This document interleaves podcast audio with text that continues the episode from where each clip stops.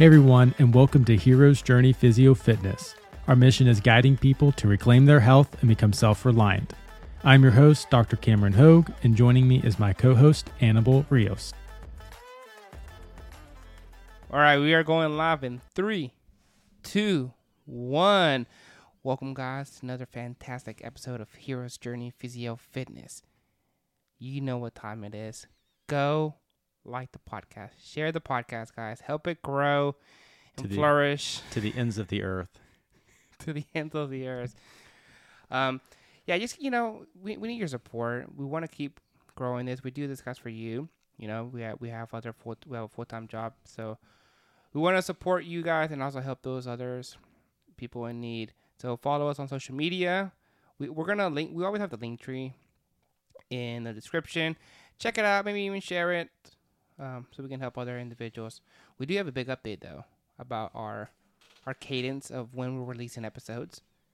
We are doing we've been doing them weekly. Cam and I were talking about this, you know. There comes a point in time, I'm sure you guys have seen it with like when you're creating content, it can be challenging at times.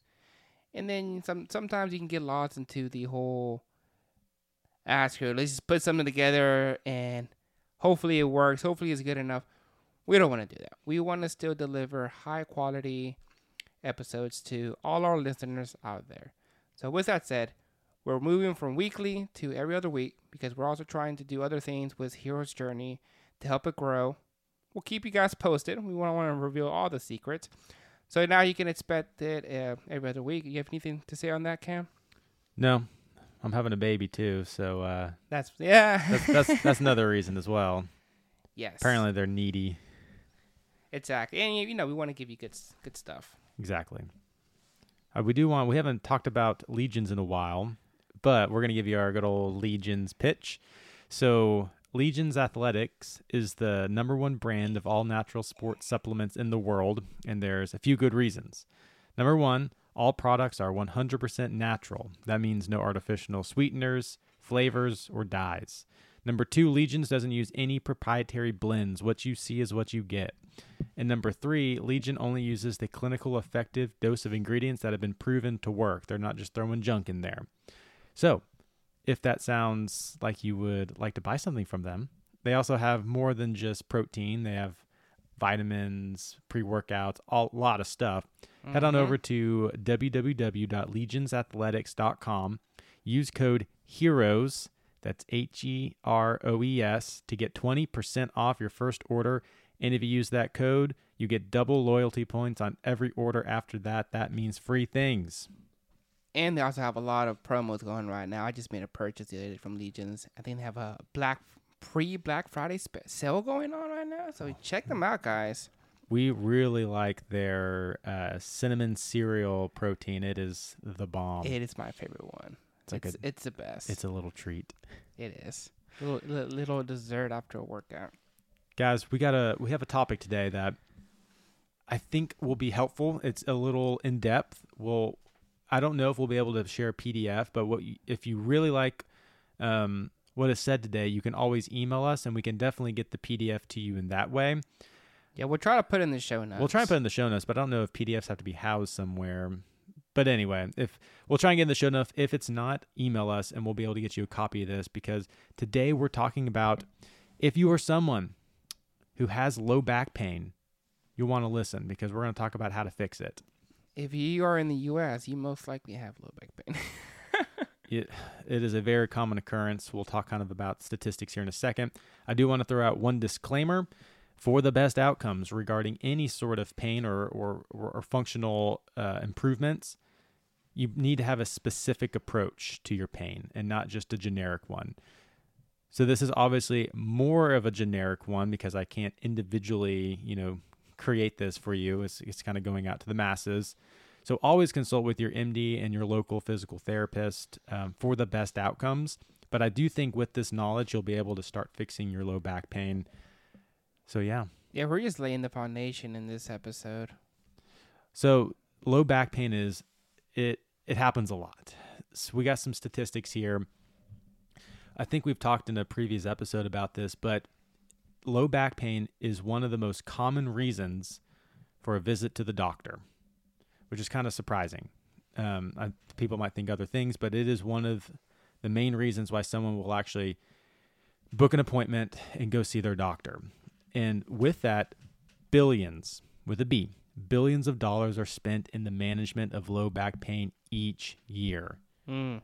So it's a lot. I mean, and it's not just um, like physical therapy. It's it's talking about surgeries, medication, MRIs, like anything that's having to do with the management or diagnosis or treatment of low back pain. That's in that number, and that's a B with a billions. B billions, yeah.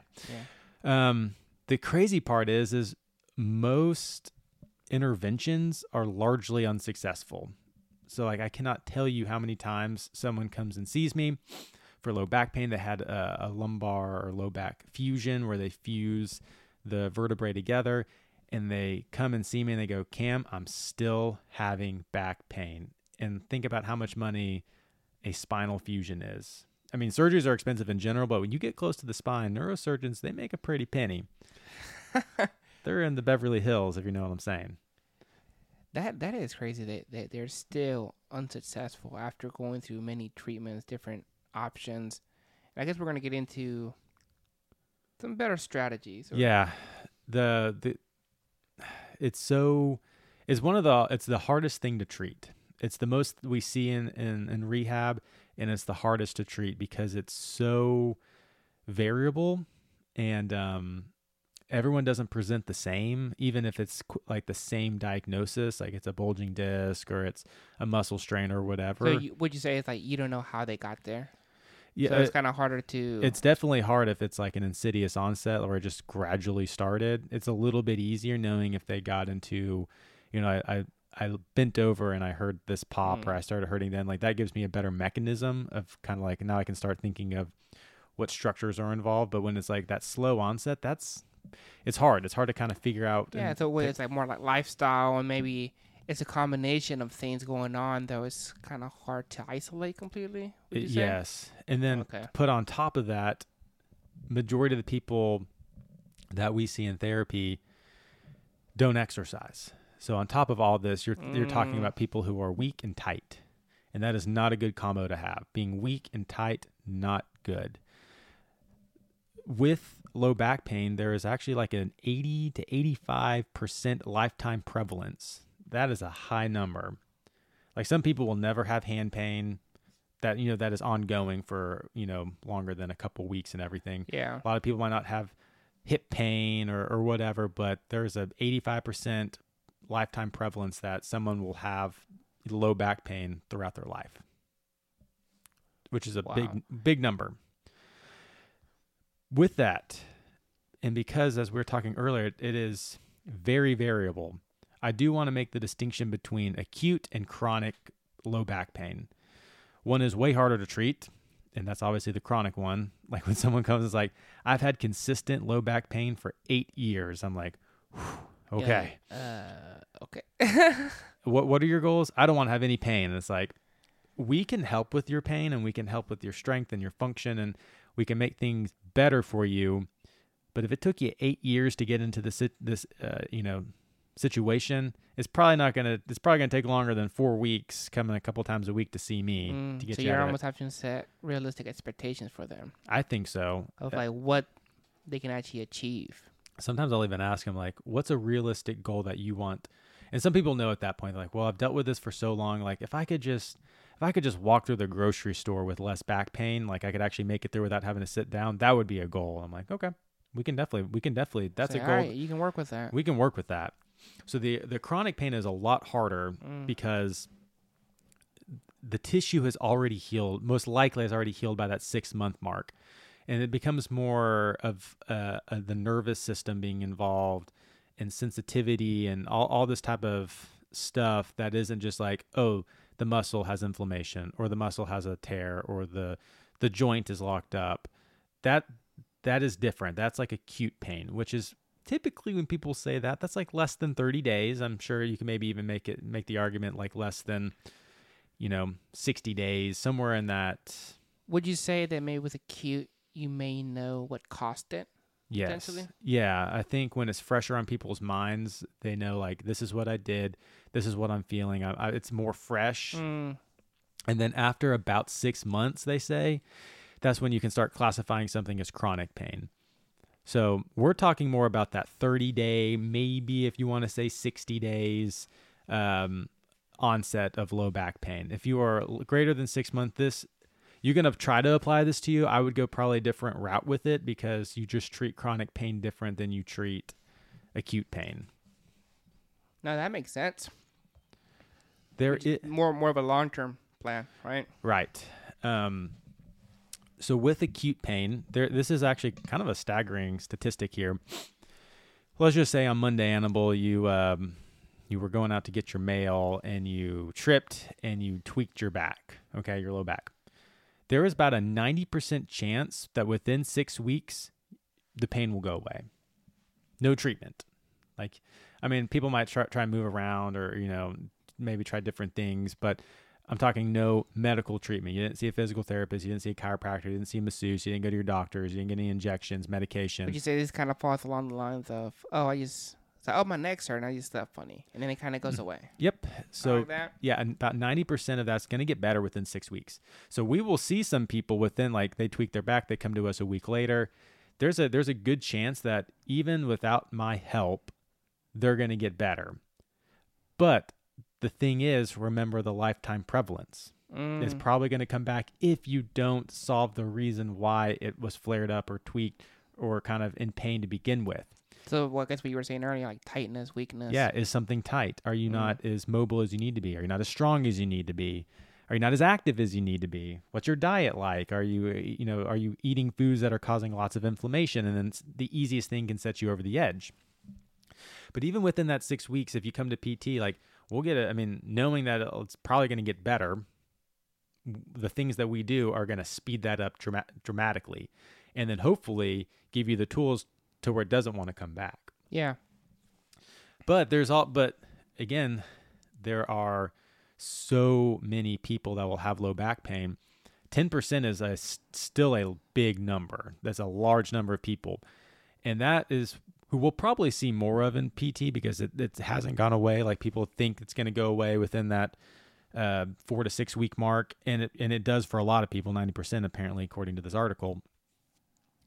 But we probably see more of the people that are in that 10% who actually need some intervention to actually help with their pain. so that's what we want to do today.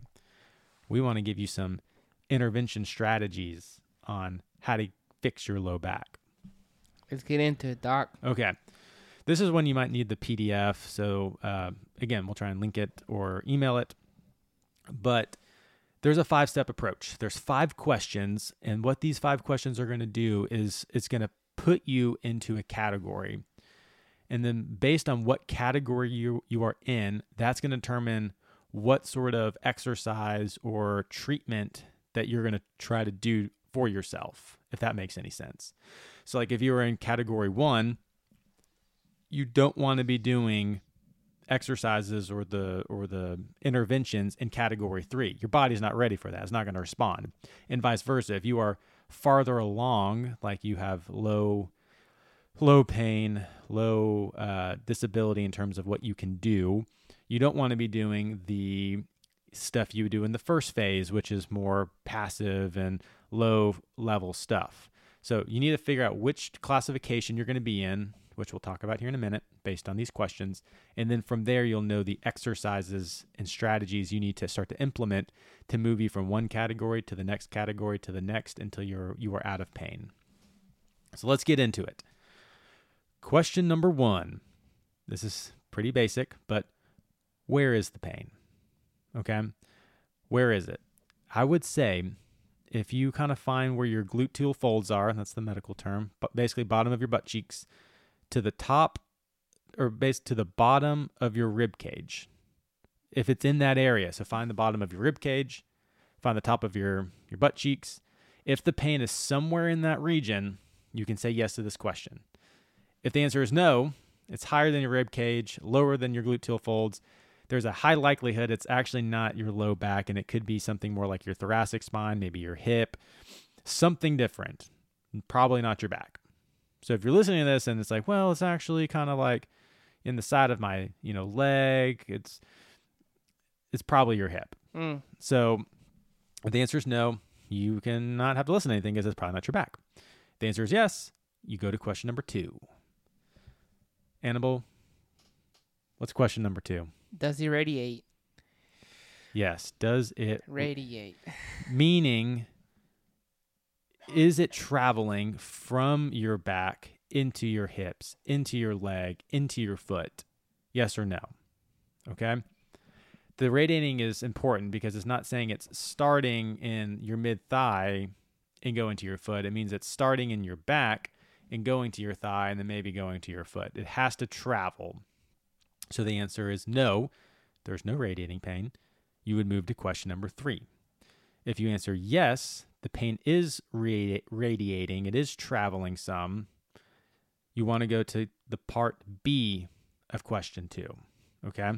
So the part B of question two is Do you have numbness or tingling? Yes or no? Okay.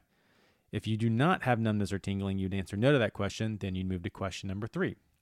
If you answer yes, I do have numbness and tingling, like I feel something in my toes, uh, it feels weird on the side of my leg, like I pins and needles, all that kind of things, then you're going to want to go to part C of question two. And this is the big one. So if you, yes, you have radiating pain, yes, you have numbness and tingling, then question 2C is do you have leg weakness? Meaning you can't move one of your legs like the other, or maybe you have like your foot is like dropping, like you just can't, like it just, you know, almost like you're tripping over it. Or maybe you even see some like differences in muscle mass between you know, the leg that doesn't have any radiating and numbness and tingling and the one that does. If this is the case, you need to stop listening to this couplet and you need to get uh, you need to get in contact with your doctor. You need some further imaging. This could be a serious issue called lumbar radiculopathy, which could be a severe uh, nerve entrapment impingement of the nerve, causing you know not not allowing the nerve to activate the muscle. So it's like you're blocking that off. That's why it's it's you're not being able to activate it and it's dropping or there's atrophy. It's severe enough to have numbness and tingling, radiating and pain. You need to go see your doctor if this is the case.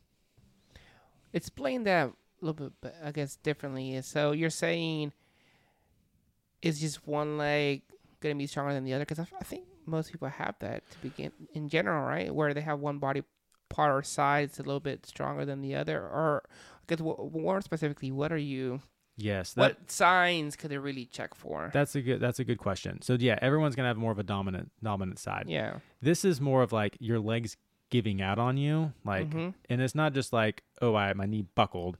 It's like my leg is giving out. Like I went to do go up some stairs and it and it feels so much weaker than my the side that has no numbness or tingling or again like your foot is you're not able to like dorsiflex or like lift your foot up when you walk and you're almost like constantly like tripping over your own foot because that muscle isn't being innervated enough to do its action of like lifting up.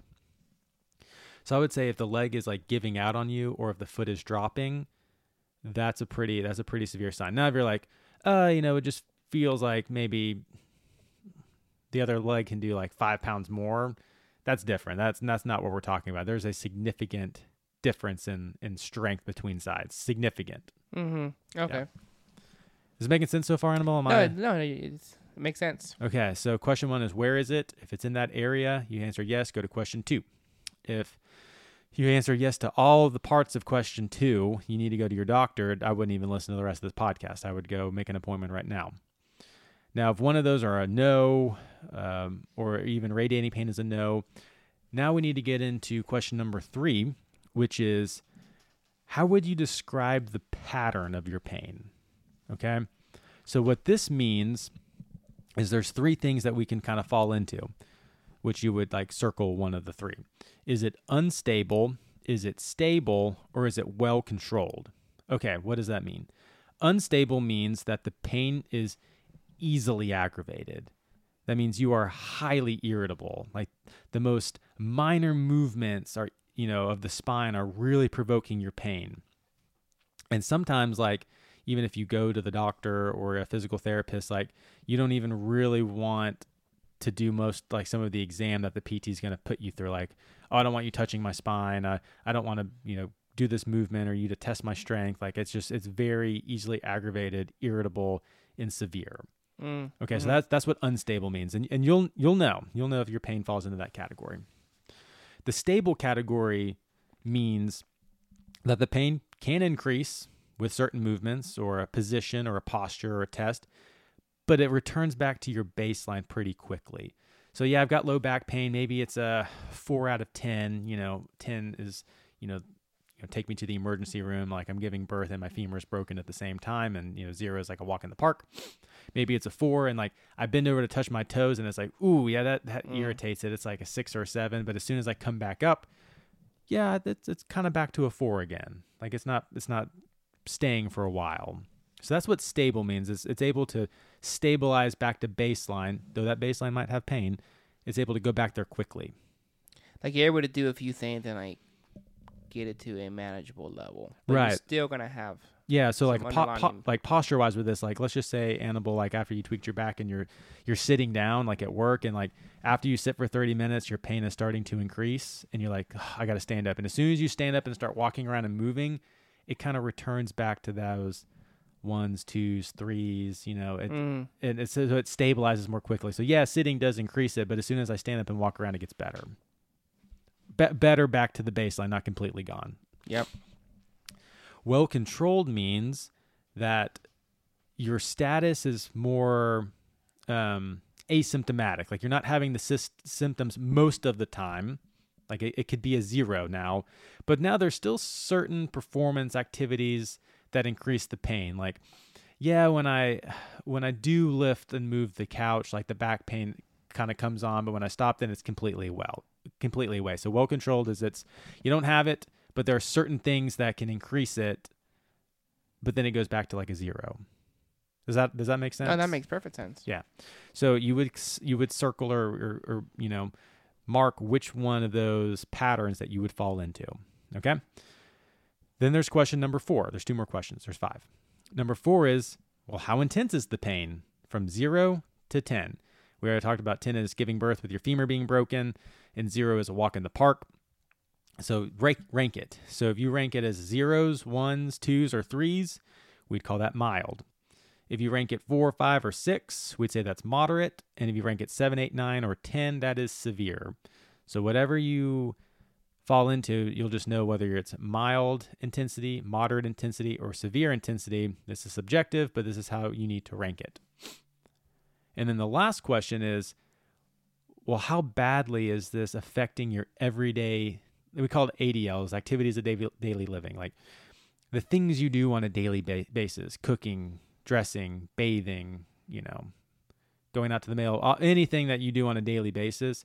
How bad is it affecting that? And again, this is subjective too, but you would say, I mean, it's mildly affecting it. It's moderately affecting Or like it. even sitting down watching TV, I was like, "Are you in pain? yes. Like, are you constantly having to move around Yeah. and ex- adjust?" I would say, yeah, that's an ADL because people like to be able to just to relax and hang out with family or, or watch some TV by themselves. Like that was something you do on a daily living. How badly is it affecting it? Mild, moderate, or severe? Okay. So now you got all this data, and hopefully, you, if you if you have low back pain, you've kind of answered some of these questions. Based on how you answer those questions, now you're going to be in a category. There's three categories that you would fall into. Okay. And I would say that number one, if you find yourself between categories or between these classifications, round down to the one that has more pain or more disability. Like you always want to err on the side of like, I'm worse off than I am than better than I am. So that way you can be in the, the category that is more uh, apt to treat your pain. Okay. So the three categories that you could potentially fall into based on how you answer those first five questions are number one, there's the pain modulation category.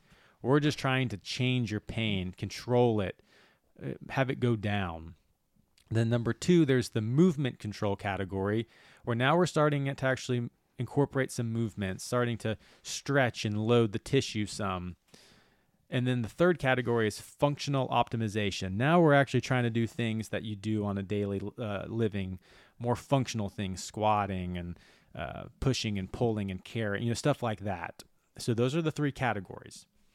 This is how you know if you're in the pain modulation category. So question number three, which was the pain pattern, it was the unstable, stable, or well controlled. If you if you answered unstable, you are in the pain modulation category. Okay? Congratulations, guys. Congratulations, you're in You the did pain. it. We did it. You were in that category. I feel like I'm very I feel like I've been very serious today, Annabelle. Uh, that's why I threw that joke in, Cam. Thank you. I'm- we're talking about pain here. Pain never sleeps. There's pain everywhere. I sometimes I tell my patients, if you make pain your friend, you'll never be alone. they don't they don't they don't like that.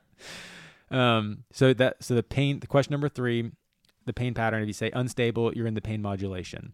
Or and or for question 4, the pain intensity, if you're saying it's moderate to severe, you would be in the pain modulation category. Congratulations. And then with the pain disability, which was question number five, if you said it's severely affecting what you do on a daily basis, you're in the pain modulation category. Again, if you were in between, let's just say like your pain pattern's more stable, but your pain intensity is severe, you would be in the pain modulation. So you round up.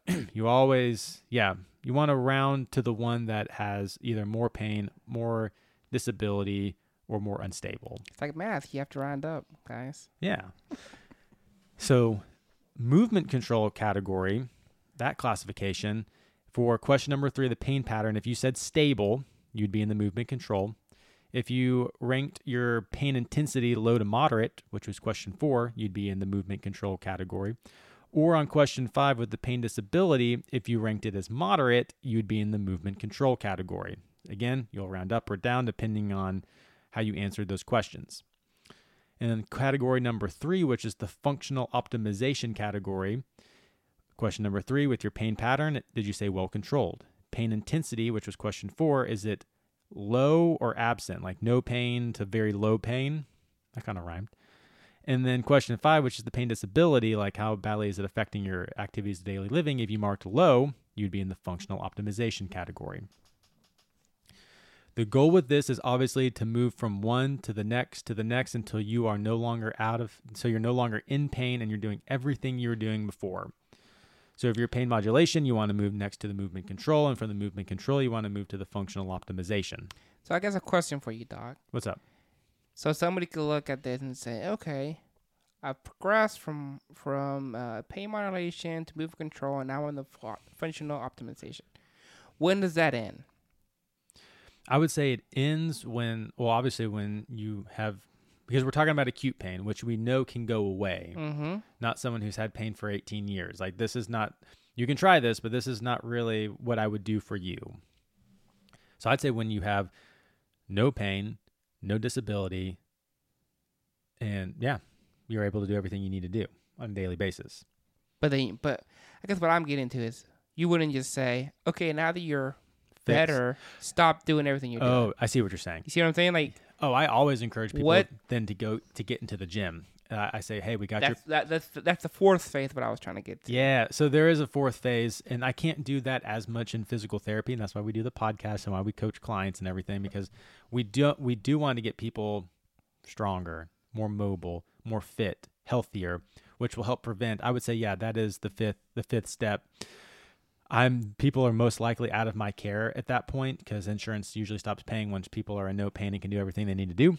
So then mm-hmm. they don't want them to stick around for me to get them on a strength program, which is fine. That's why we're doing this. But yeah, the fourth one would be gym membership. Let's let's get you active, healthier, fit, or all that kind of stuff. Cool. Okay, now that you know which category you're in, I want to give you some ideas of how to actually now to start to manage your pain. Pain modulation. You found yourself in that category. There's a few things. There's about five things that I would suggest you try to see if you can do them, and which one helps the most. The first thing you should probably try to do is we call it direction of preference. You're you're you're basically trying to find a position or a movement um, that relieves the pain or makes it feel makes it feel better. Like it doesn't take it maybe fully away, but it's like yeah, it's a, a little alleviating. It's a good stretch. Like I, it feels good. Some of those positions are maybe it's trying to touch your toes. It's bending over. Maybe that makes the pain feel better. Maybe it's leaning backwards, like extending. Maybe maybe that makes the pain feel better. Maybe it's twisting, like that actually feels good and it's like alleviating. Or maybe it's what we call side bending, like you're you're not going forward or backwards or twisting. It's like you're kind of going to the side. Maybe that helps to alleviate the pain. Whichever one of those, try them. Try each one of those four uh, directions. See if one of them help. If one of them does, like if extending back feels really good, we're going to capitalize on that. I want you to do 10 to 20 reps. I want you to do it throughout the day. Meaning you get up during work and you just do you bang out 20 like extending backwards. You just do that throughout the day. And what we're trying to do with this direction of preference is starting to control and decrease the pain, stabilize the pain so that we can actually do other things. Does that make sense, Annabelle? Mm-hmm. So that's what that means is you're just trying to find a movement that helps the pain and we're going to capitalize on that and repeat. Another thing you can do if you're in this kind of severe of pain is you you might need to have like a manipulation or mobilization on your spine, which is that crack or pop in your back. We do recommend a good physical therapist for this. I'm not going to tell you to try and pop your back yourself. Some people do that and it feels good. I'm not promoting that. I'm not saying you should do that. But you would say that's more temporary relief, right? Yes. All this stuff is so that you progress to the next phase. You don't want to stay in one phase forever. You don't want to stay in that I need to constantly crack my back or I need to constantly see my therapist or chiropractor to pop my back because you want to progress to the next phase because you can get temporary relief from that for 100%. It's been shown in research and people debate on the reason why you're getting that temporary relief, but you get it. You just want to then move as the pain gets under control and you start to have, again, stable pain pattern, low to moderate pain, you know, all that kind of things. You want to move to the next category. Yeah. Uh, with that too is massage. You you might need to have some sort of masseuse, or maybe if it's like a self massage, or you have your partner massage, or you get a foam roll, something where you're where, where it's not too painful, and you're trying to desensitize the tissue. You're trying to get a little more blood flowing into the tissue. And typically with a massage, it's you're you're not doing too much movement. You know, something's being done to you, whether you're rolling on the foam roller or someone's massaging you or whatever. It's very there's not a lot of movement, so the spine isn't doing isn't moving too much, so you can kind of actually start to desensitize the tissue. So if you're in that category, we would recommend massage. In this category as well, there's this thing called lumbar traction. We're going to link a picture down in the show notes that kind of shows how you can have somebody do this to you. All you need is like a belt or a strap or something like that, or maybe even a, just a towel. But that is pulling the spine apart. It's it's causing some distraction forces, allowing uh, the disc to fill up. Uh, if there's pinching on nerves, it can allow for some momentary relief or pressure from the nerve, or even just stretching out the muscle tissue feels really good. We I, I, recommend holding that for about 30 seconds to maybe up to a minute and repeating that you know 3 to 10 repetitions if someone is willing to do that on you. Also a therapist, if you go to see a therapist, they'll they'll be able to do this. Make sure you have a safe word though. I always tell my patients say gluten free if it's too much. I'm not I'm not joking. no, I say yeah, I say that. And they, I mean, they think it's really funny, but I'm like, I'm not joking. I actually had this. It was, it was really funny. I had this like really like manly dude. I was, uh, what was I doing? I was stretching. I was stretching something out on him, and I told him that he's like gluten free. and it was just funny to hear this grown man just say gluten free to make me stop. Uh, with that lumbar traction, you could do just. And then you looked him in the other eye. Oh, you liked it, huh? I'll see you on Thursday. Gra- is uh you get me sidetracked. Is uh, right, the other one is a favorite of mine. Doing some dead hangs. Dead grabbing, hangs. Grabbing a pull up bar and just letting your body hang. Uh, that's going to give you some great traction force through the spine. Obviously, that might not be feasible for some people, but that's a great way. I'd say hold it for as long as you can, maybe up to 30 seconds. Repeat for 10, 3 to 10 rounds. And the last thing you can do if you're in this pain modulation phase is what's called active rest or active recovery where you're going to try and find some cardio based exercise or a machine or whatever that does not irritate or increase the pain and we've got to get the body moving. Maybe walking doesn't hurt it. Like it feels it feel like I don't really it feels good to walk. Like it's not my pain isn't going higher. I want you to walk 10 to 30 minute bouts. Do this a couple times a day. Keep that system moving, people. Just get that walking and maybe biking doesn't feel too bad. To get on that bike and start biking 10 to 30 minutes a day. Just we're trying to increase blood flow. We're trying to show the body that you can move without pain increasing. I'd say one of these five things or multiple of them you can try to do to get yourself out of this pain modulation phase into the next phase. That makes sense? That makes perfect sense. There's a lot here, people. I'm sorry. Um, getting a little kind of nerding out, but this is what I do for a living, so it's fun for me. So now you're in the movement control. I guess is there one you prefer? Like, say somebody comes to you and says, "Which one should I start with?" So um, it depends on what I find in the exam.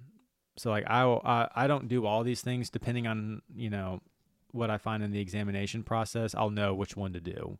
So like I know I don't need to waste my time doing massage or trying to like pop their back. Like I know I just need to pull on their legs or on their back to do some traction. Like I, you that's why you need the specific Yeah. approach. That basically Mhm. what people are doing now. They're just you're just trying to figure out which one it is. But if you see a therapist, they should know which one and which exercises and stuff to start doing with you in this in this phase. They should at least. This was actually taught in residency, so I guess not a lot of therapists will go through uh, an orthopedic residency.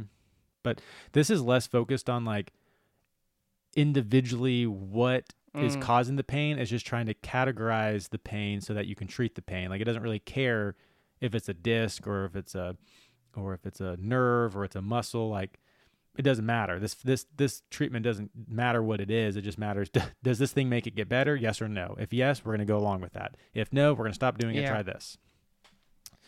But it is nice to know what it is. It just again, it just gives me more tools on what I can do for it. But in this, Because you can probably treat it. You know. yeah, it just it gives me more it gives me more tools to help the patient out. What's the other category, Doc? Okay, we got the movement control category. This category, there's two types of exercises you can be thinking about doing since now your pain is more stable, it's less intense, and maybe you're able to do starting to do more things around the house and out and about. We've got flexibility exercises and stability exercises. So there's an ungodly amount of these types of exercises. Yep. We, I mean, people will look at me in the clinic and be like, "Do you just make some of these up? Like, how do you know all these exercises?" And it's like, "This is what I do for a living. Like, I know so many different exercises to do with somebody. So these are just some examples. But I want you to think with flexibility, mo- like mobility exercises. Just think yoga. Think about some yoga poses like cobra, child's pose, half kneeling rotations, cat cows. Like that's what we're talking about with flexibility exercises and, and mobility. We're trying to get the muscles, Mm, mhm. joints, get them moving. Usually it's it's a sustaining a position. So think about yoga poses. Maybe you need to look some yoga poses up. Find the ones that feel good. Um, find the ones that you know that you need because you're limited in that motion. Like I just can't twist very far. Well, maybe you need to do some more twisting type of stretching.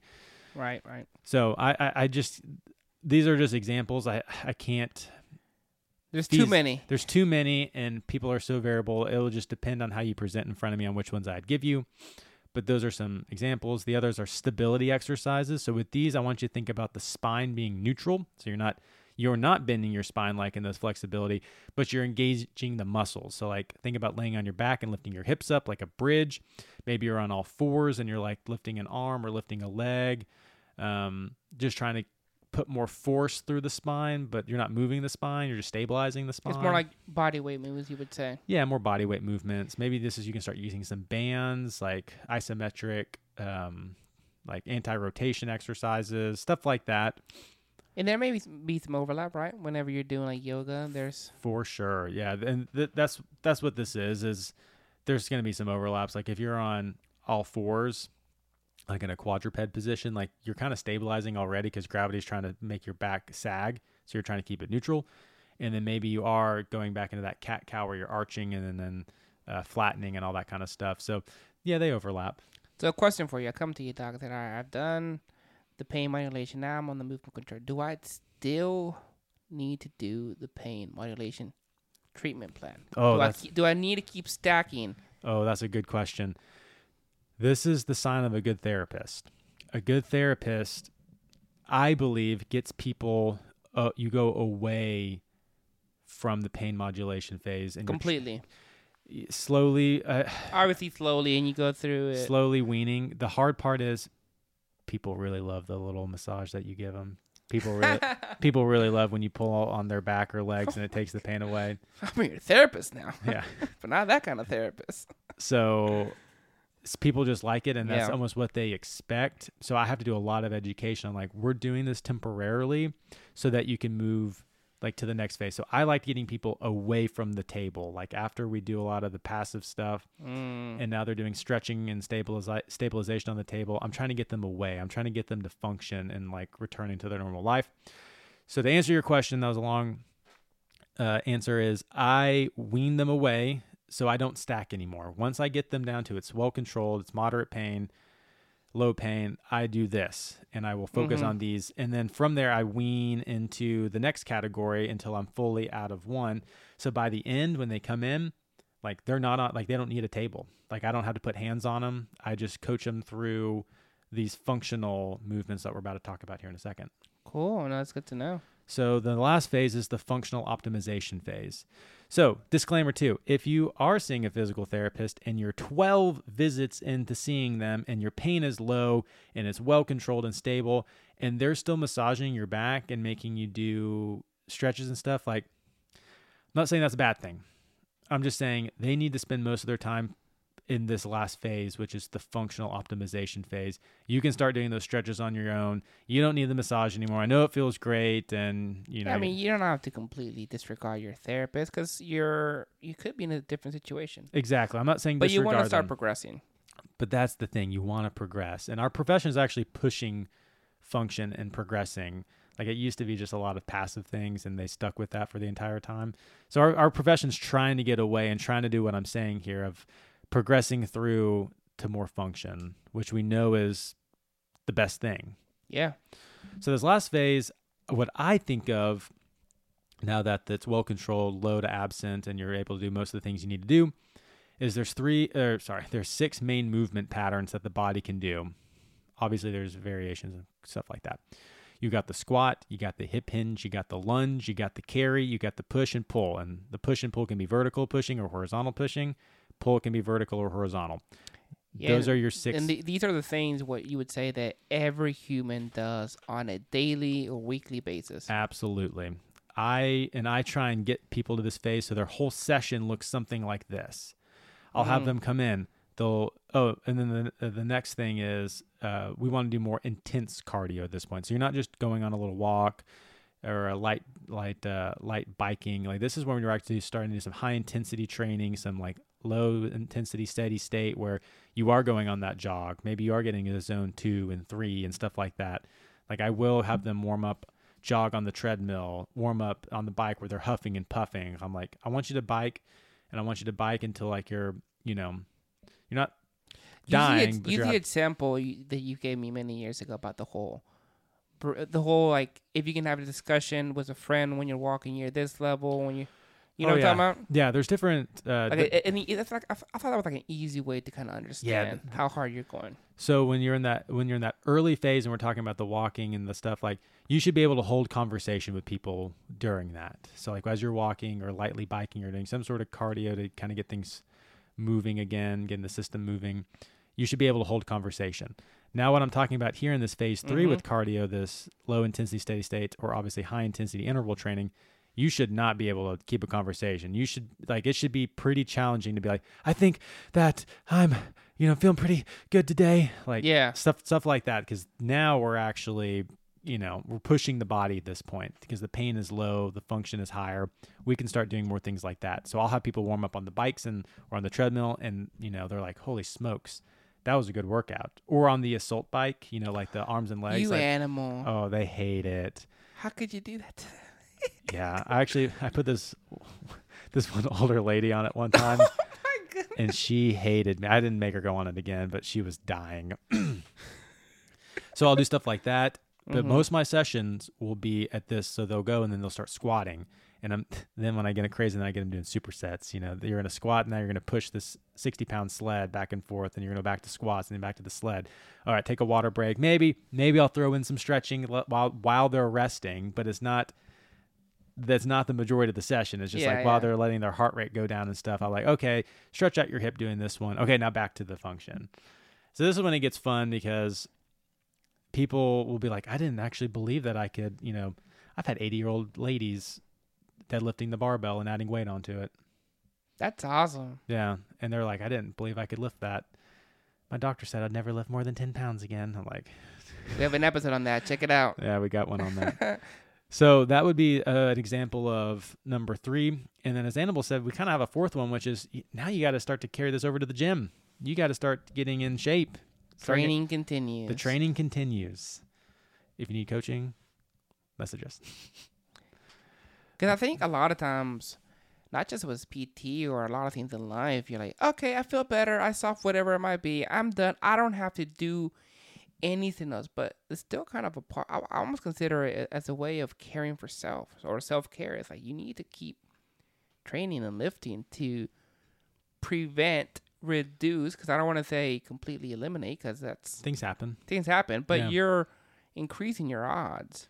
Yeah, you don't want that. You don't want to. You want to lower that lifetime prevalence Mhm. that we talked about earlier. Like if, man, if you could even cut that to fifty percent, like getting this under control and then getting stronger and knowing like I, I really have now a fifty percent chance of this coming back again versus eighty five. Yeah, I think Peter Attia talked about it a lot. He he he classified it classifies health in two ways, not just like how long you live, but like the quality. And this is all gonna help that quality a lot. It doesn't matter if you're like ninety years old, but you're you're hurting everywhere. I think that's a great point, Animal. So All right, so here's our here's a little recap. Low back pain, it's it's super common. Uh, one of the best ways to treat your low back is is this treatment classification thing that I talked about. Find out which category you fall into. Use those exercises, those treatment ideas to start healing your back.